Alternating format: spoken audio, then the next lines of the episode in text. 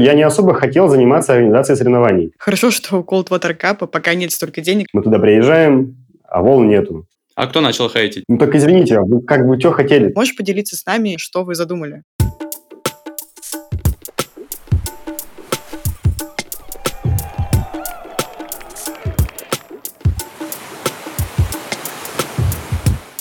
Привет! Это Серфелла, первая российская СМИ о серфинге, субкультуре, индустрии и людях на волне.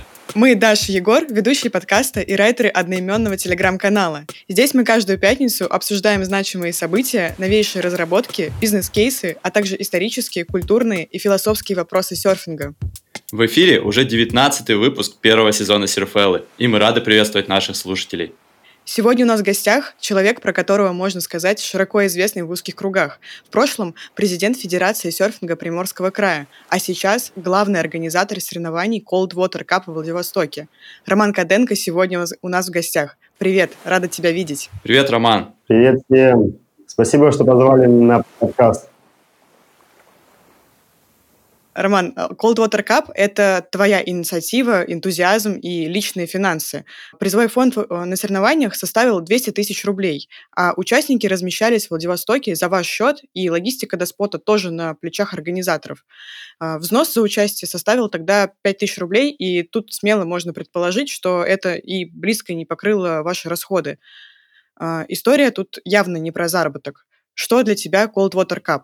Можно начать с того, что для меня Cold Water Cup – это в первую очередь э, команда и идея, которая или команда двигает идею, или идея двигает команду. Здесь уже как покажет нам жизнь, посмотрим. Вы сказали, что это не про деньги. Да, действительно, изначально это было, конечно, все не про деньги, но в целом, э, если мы не выставим сейчас всю, весь проект на коммерческие рельсы, собственно, каким он является изначально, то, конечно же, он умрет. Поэтому сейчас у нас состоит задача номер один – это э, достаточное финансовое обеспечение, которое не может строиться только на личных каких-то да, э, средствах, там, либо средствах там, наших друзей, спонсоров. Да? То есть нам нужно намного уже больше денег, если мы тем более планируем э, развивать проект и далее. Первые соревнования Coldwater Cup э, вы провели в Приморском крае в 2014 году. Потом был большой перерыв, и ты начал э, их возрождать в новом ключе и провел два контеста в 2021 и 2023 году. Что тебя сподвигло вложить в свое время, силы и немалые средства в эти соревнования по серфингу? Почему ты в это поверил? Ну, началось все в 2021 году. Я принял участие в чемпионате России по лонгборду и шортборду. Тогда он проходил одновременно у нас во Владивостоке. Тогда его еще перенесли с Владика в срочном порядке э, сначала в Ливадию, потом и в Триозерку он уехал. Ну, в общем, все эти вот этапы я как бы сопровождал в том числе. И тогда я познакомился с большим количеством э, всего российского серф-комьюнити. Это меня очень сильно так вдохновило, да, можно сказать, зарядило. В первую очередь я увидел наш уровень, было очень много наших приморских райдеров на тех соревнованиях, ну, потому что они были у нас, поэтому многие смогли в них поучаствовать. Я увидел уровень наш, увидел уровень какой у ребят. Э, я понял, что в целом наш регион э, может не просто конкурировать там, да, с, э, западной частью да, ребят, кто там, имеют, возможно, больше опыта катания там, за границей.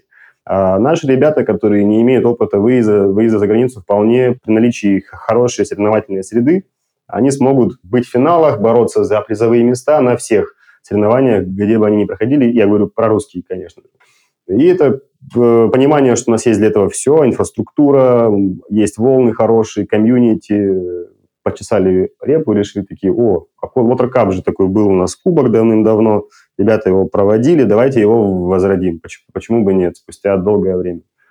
Ну, так мы взяли Water Cup, естественно, обговорив это с ребятами, кто изначально двигал этот бренд, и ну, мы сейчас уже это позиционируем как наша команда, как бренд – а тогда еще, возможно, об этом никто не задумывался. Тем более в тот раз у нас приехали райдеры, мы, сделали призовой фонд, приехали райдеры со всей России. Там, да, Женя Исаков тогда у нас чемпион пока бессменный, да, который два, два раза уже выигрывает кубок. Да. Я, я думаю, что как бы ребята должны понимать, надо приезжать, Женька уже под, пододвигать. Ну, и я думаю, что у кого-то получится это уже в следующем году обязательно как-то вот в таком ключе развивалась история тогда. Потом, конечно же, был, был перерыв, связан был с тем, что все мы помним, что в прошлом году там, не будем говорить, чего, чего он, с чего начинался, но вот те, что сентябрьские события, да, они сподвигли многих людей покинуть э, любимую Россию и уехать э, далеко-далеко. Поэтому мы не смогли просто как бы в этом вот всем эм, эмоциональном э, каком-то сумбуре мы понимали, что мы, мы можем, нет никаких проблем, чтобы провести Cup и как бы вот вести его уже, уже его ежегодно.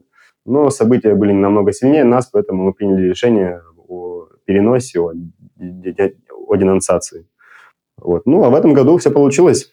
Как бы только уровень уже поднимается, поднимается потихонечку. Мы учимся на своих ошибках. Сейчас у нас допущены были еще новые ошибки, мы их, мы, их, мы их опять анализируем, и таким образом, я думаю, что рано или поздно мы выйдем на, на то, что э, эти ивенты будут стрелять у нас э, уже намного чаще, чем есть сейчас. А вот если вернуться немного в прошлое, в 2009 году образовалась Российская Федерация серфинга, и почти сразу открылось Приморское отделение. Расскажи про это время. В это время я еще не занимался серфингом. То есть, э, наверное, я тогда еще только мог о нем смотреть в кино там, да, и думать о том, что я буду когда-нибудь им заниматься. Но я знаю, что в то время у нас возглавил первый, это был Ярослав Клоков, Ярик. Он был первым председателем федерации, и сразу Ярик провел соревнования. Ярик провел соревнования и до этого. После Ярика уже федерацию возглавил Женя Удовиченко, э, и после Жени э, возглавил ее Даня. Ну, а потом, потом пришла уже моя череда. Две недели назад на Черном море был сильнейший шторм с волнами под 10 метров.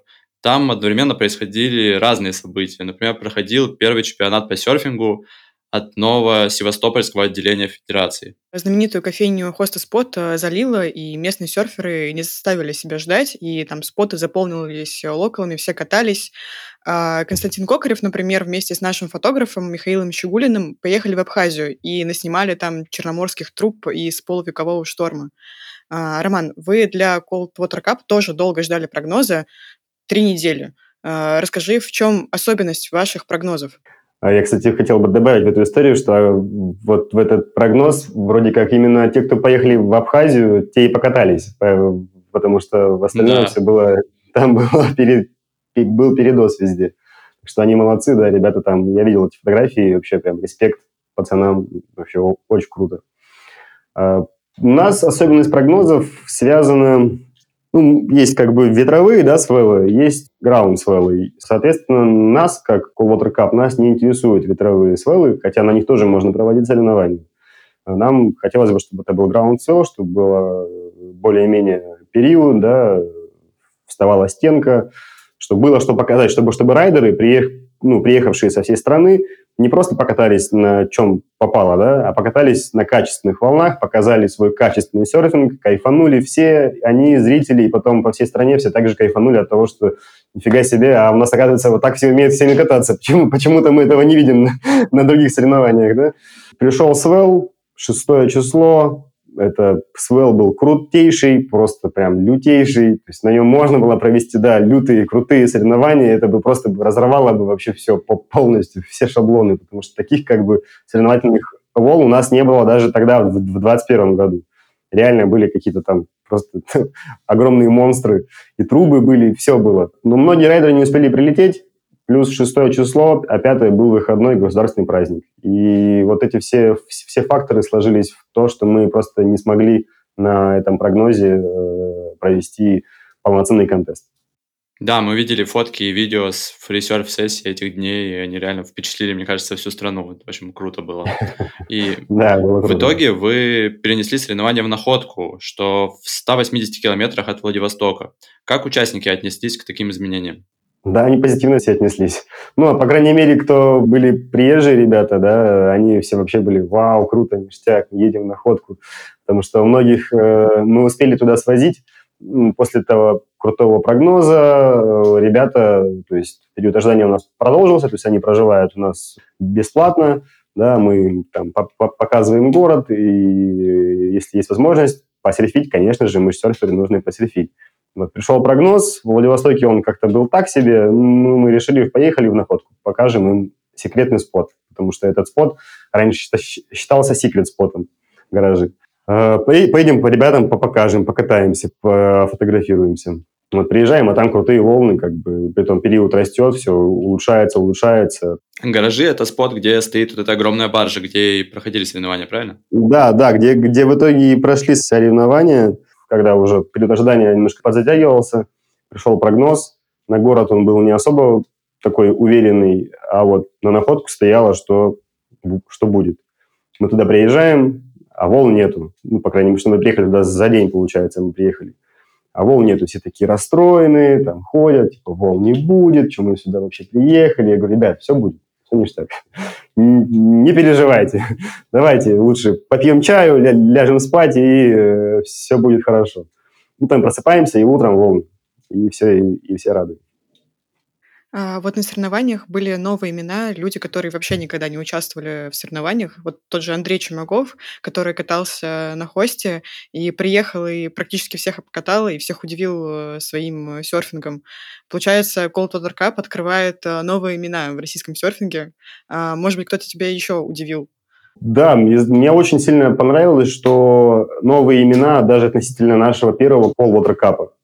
Меня удивил, конечно же, Слава Игле, вот, но Слава Игле не поучаствовал. Вот на фрикатке меня очень, очень удивил. Реально хороший уровень.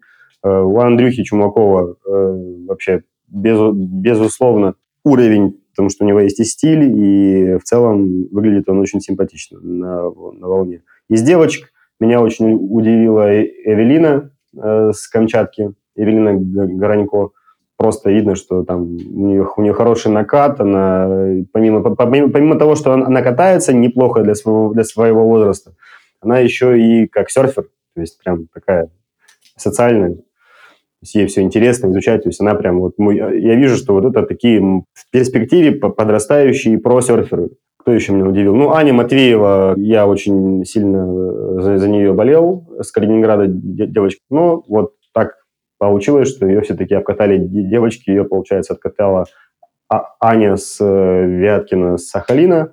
Ну и наши ребята, нельзя забывать про нашего Алексея Суворова, который тоже показал класс. Э, молодой Сергей Барсуков, парнишка молодой, ему всему 18 лет, а он уже жбахает. А, а вот Эвелина, она занимается в спортшколе у Антона Морозова на Камчатке. А Snowwave — это ваши партнеры. И они объявили даты второго фестиваля «Снег волна». А, мероприятие пройдет на Камчатке с 22 по 29 июня 2024 года, и там также а, состоятся соревнования по серфингу с общим призовым фондом в 480 тысяч рублей. И также будет контест по скейтборду, по сноуборду, кинопоказы и лекции.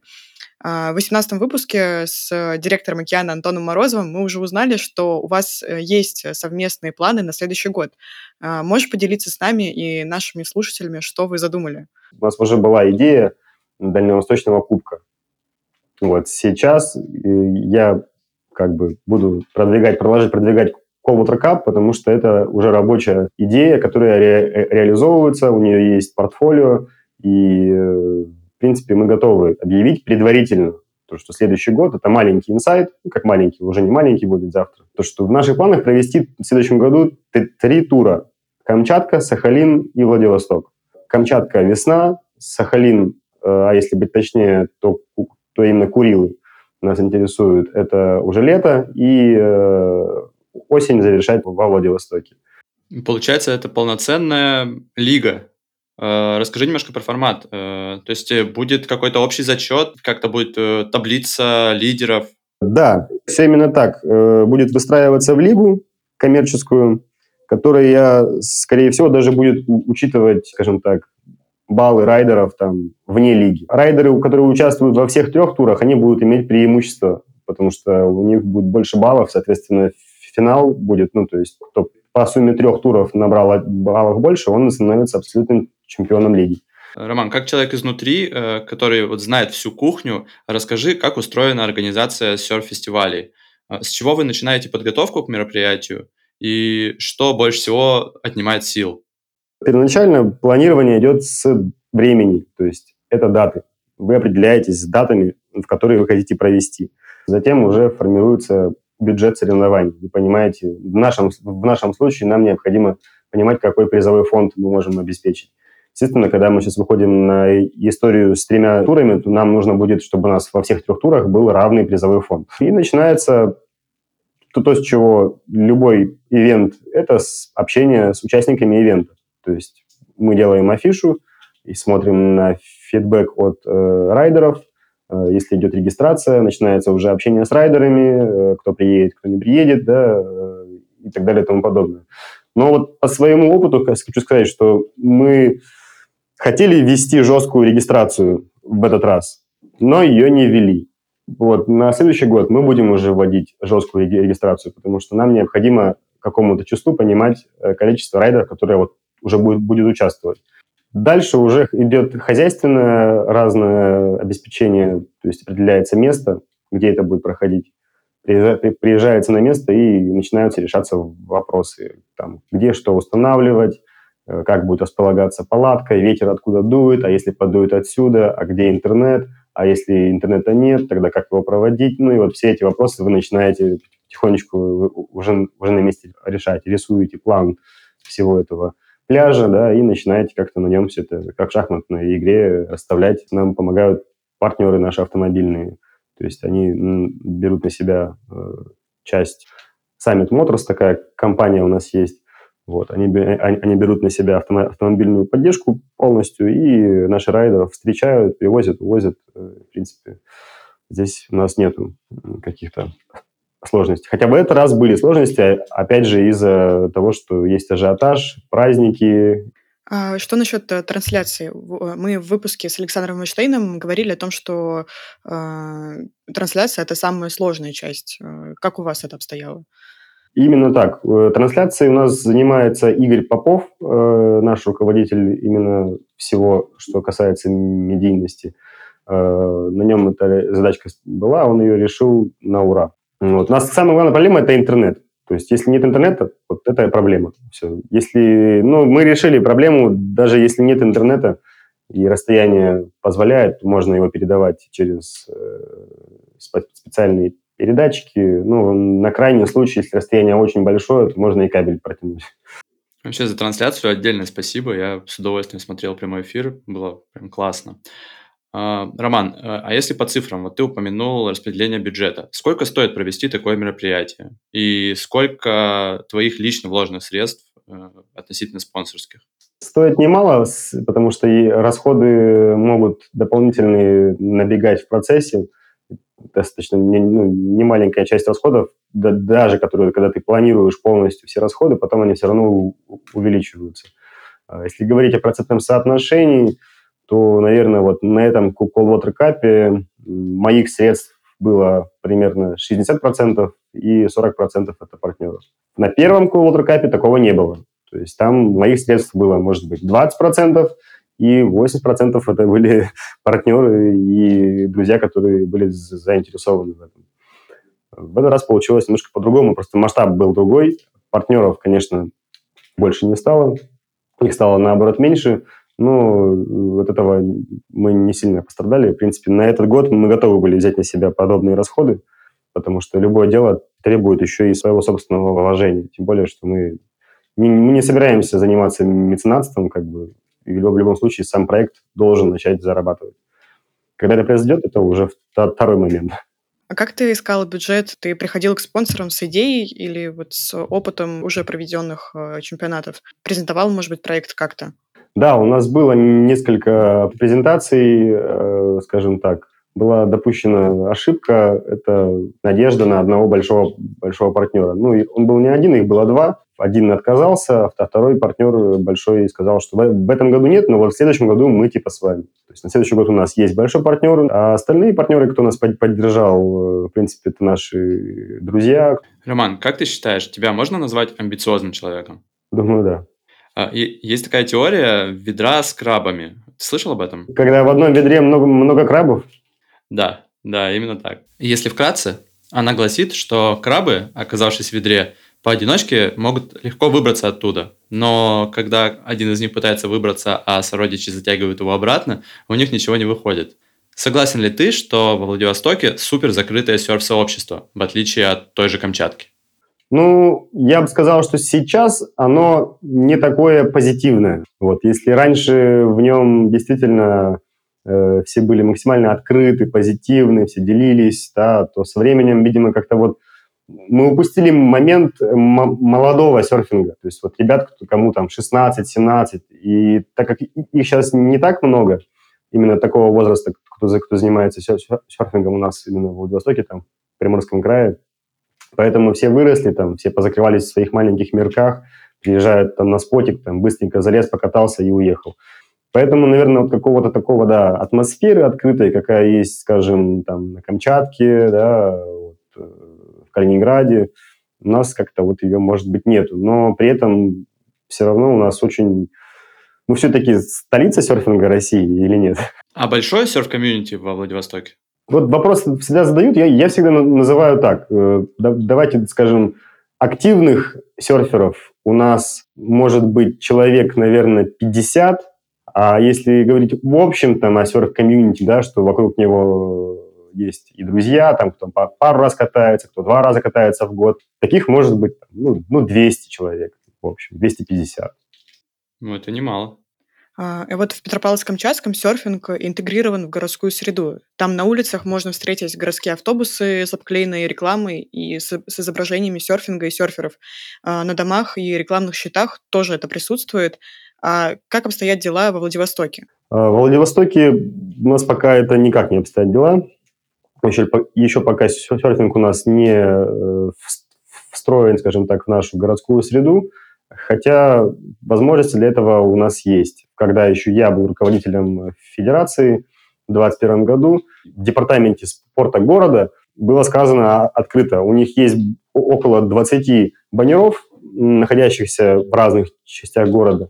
Если вы хотите, говорит, вы сами, вы сами печатаетесь, сами устанавливаете, и там ну, 45 дней мы, мы можем дать вам бесплатно, чтобы он там висел. Но чтобы, типа, мы вам платили за, за это, типа, нет, так, так нет. Кстати, ребята из Питера, наверное, не согласятся, что Владивосток – это столица серфинга.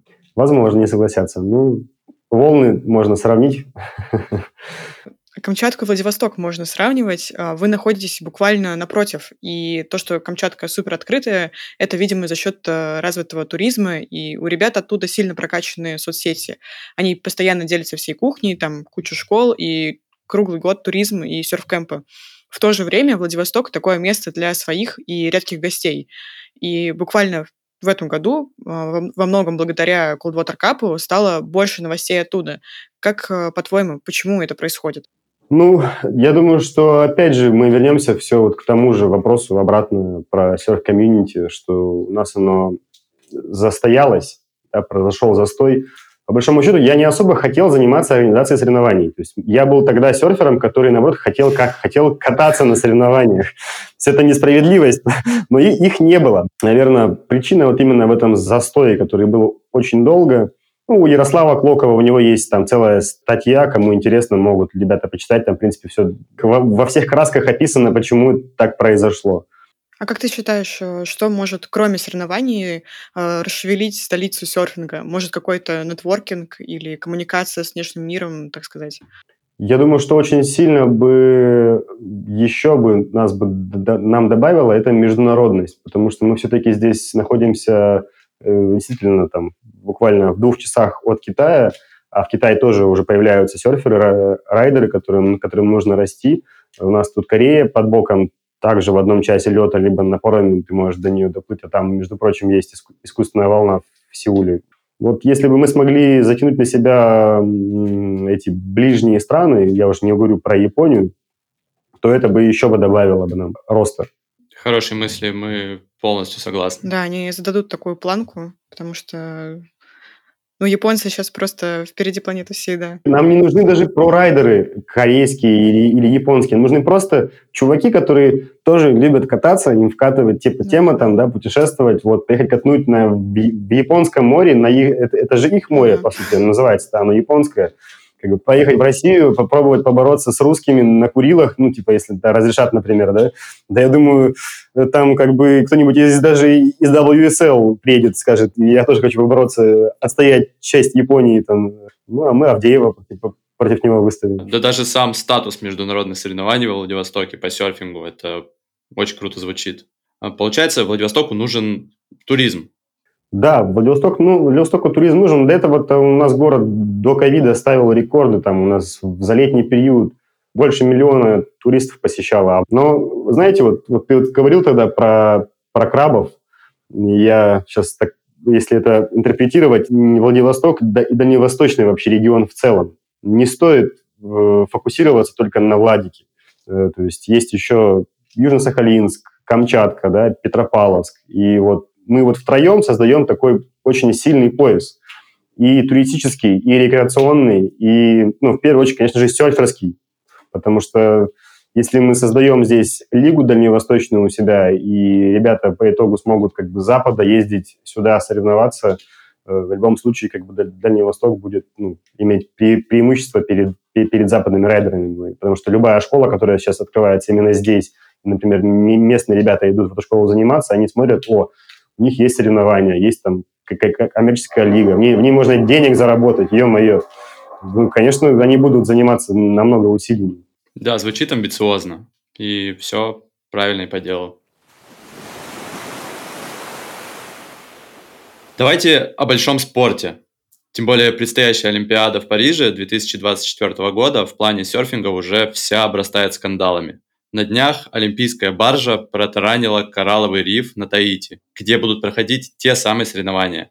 И это даже многострадальную судейскую вышку еще не начали строить. Ее, несмотря на все протесты и заверения Международного олимпийского комитета о минимальном ущербе, все-таки построят. Келли Слейтер напрямую обратился к МОК написав, что нет смысла в установке такой гигантской конструкции для двухдневного мероприятия. Вообще это очень странно, ведь э, строительство башни противоречит самой философии серфинга и его культуры, единения с природой и минимального воздействия на окружающую среду.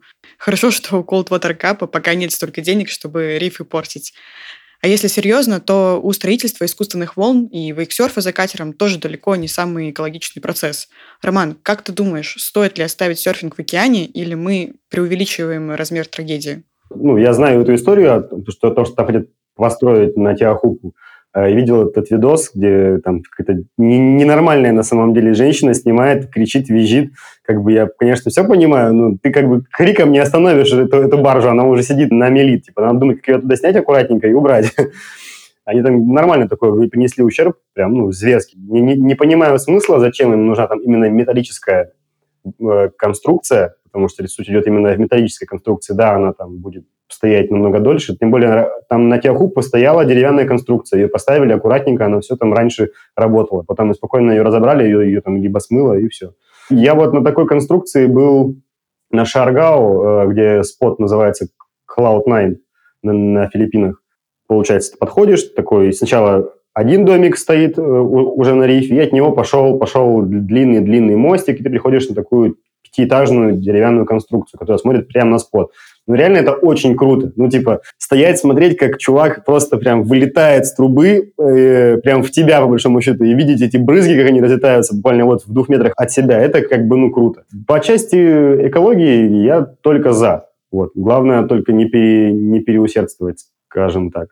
У всего есть какие-то разумные границы. Вот, конечно, плавает мусор в, в, там, в той же Индонезии, это все, это все очень неприятно. Э, ну, когда там катают на искусственной волне, там, да, за катером, господи, там как бы выхлопа не, не так уж и много. В общем, я такой оптимист. А вот летом э, в августе Япония сбрасывала отходы с атомной станции. Никаких случаев не было в Владивостоке? У меня как раз э, друг ходит на научном судне, и вот он шел в, экспедиции. Ну, они взяли пробы, как бы пробы были радиоактивные. Но не в нашем направлении, так что все хорошо. Но там где-то будет не очень, по всей видимости. Да, действительно хорошо. Ну, как видите, мало кого это интересует в западном мире. А, раз уж мы заговорили немножко об искусственных волнах, в Абу-Даби в режиме пока что приватных сессий работает новая волна Келли Слейтера. Угадайте, кто из наших там уже был? Правильно, это Тимати в компании с Петром Тюшкевичем. Они уже опробовали Wavepool и прислали нам несколько эксклюзивных кадров. Их вы можете найти у нас в телеграм-канале. Ссылку на него мы оставим в описании к выпуску. Роман, ты видел? Как тебе? Да, я видел. Впечатляет. Я, я, правда, не понял, почему там все сначала начали хейтить вообще эту волну, что-то там говорить, там, да, типа, фу, там, отстой. В итоге те кадры, которые я видел, все очень даже прикольно впечатляет. Ну, ребята, конечно, молодцы, им большой респект, что они, наверное, возможно, из русских-то они точно, получается, там самые первые оказались. По их словам, самые первые гражданские, поэтому нам тоже есть теперь чем гордиться. На этой волне, получается, наши ребята оказались быстрее остальных. А кто начал хейтить? Ты имеешь в виду международное сообщество? Ну да, да, я просто следил, ну, я слежу за всеми новостями, и я помню, вот когда только ее построили, и там пошла какая-то там, вот, там что-то там неправильное. Я, я, я, я не хочу вдаваться в подробности всего этого международного э, вентилятора, который тогда накручивался. Ну, такая была идея, что типа, людям почему-то она не нравилась. Я думаю, что это знаете, пока сам не попробуешь, э, будешь там, да фу, отстой там. Очевидно, что самый главный триггер всего этого – это стоимость катания на волнах Келли Слейтера. Она там просто нереальных денег каких-то стоит. Ну так извините, а вы как бы что хотели-то? Нам как бы, ну, на ранчо волна тоже там не, не дешевая. Я знаю, что мало людей, кто может себе позволить из там райдеров. А вот, например, в Сеуле покататься могут позволить себе все, абсолютно.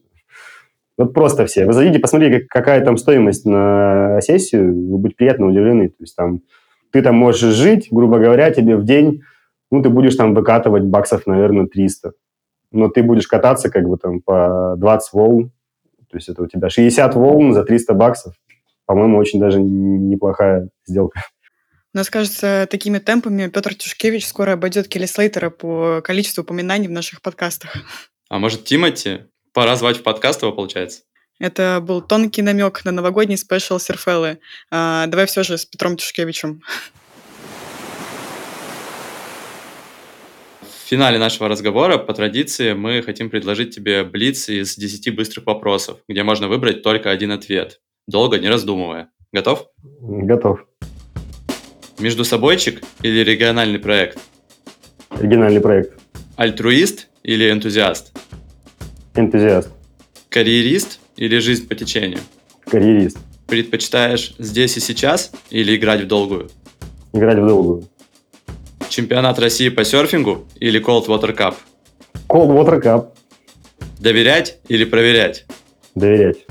Бизнес с корешами или с деловыми партнерами? С деловыми партнерами. Так все-таки, бизнес или хобби? Бизнес. Главное – это победа или участие? Участие. Для себя или для людей? Для себя. Это был Роман Каденко, серфер, энтузиаст и, надеемся, организатор первого соревновательного тура по серфингу в России. Спасибо, что пришел к нам и за интересную беседу. Вам, вам спасибо большое. Йоу-йоу-йоу. Спасибо и очень ждем Coldwater Tour в следующем году. К Новому году, я думаю, сделаем всем сюрприз. А мы обязательно расскажем это в нашем телеграм-канале.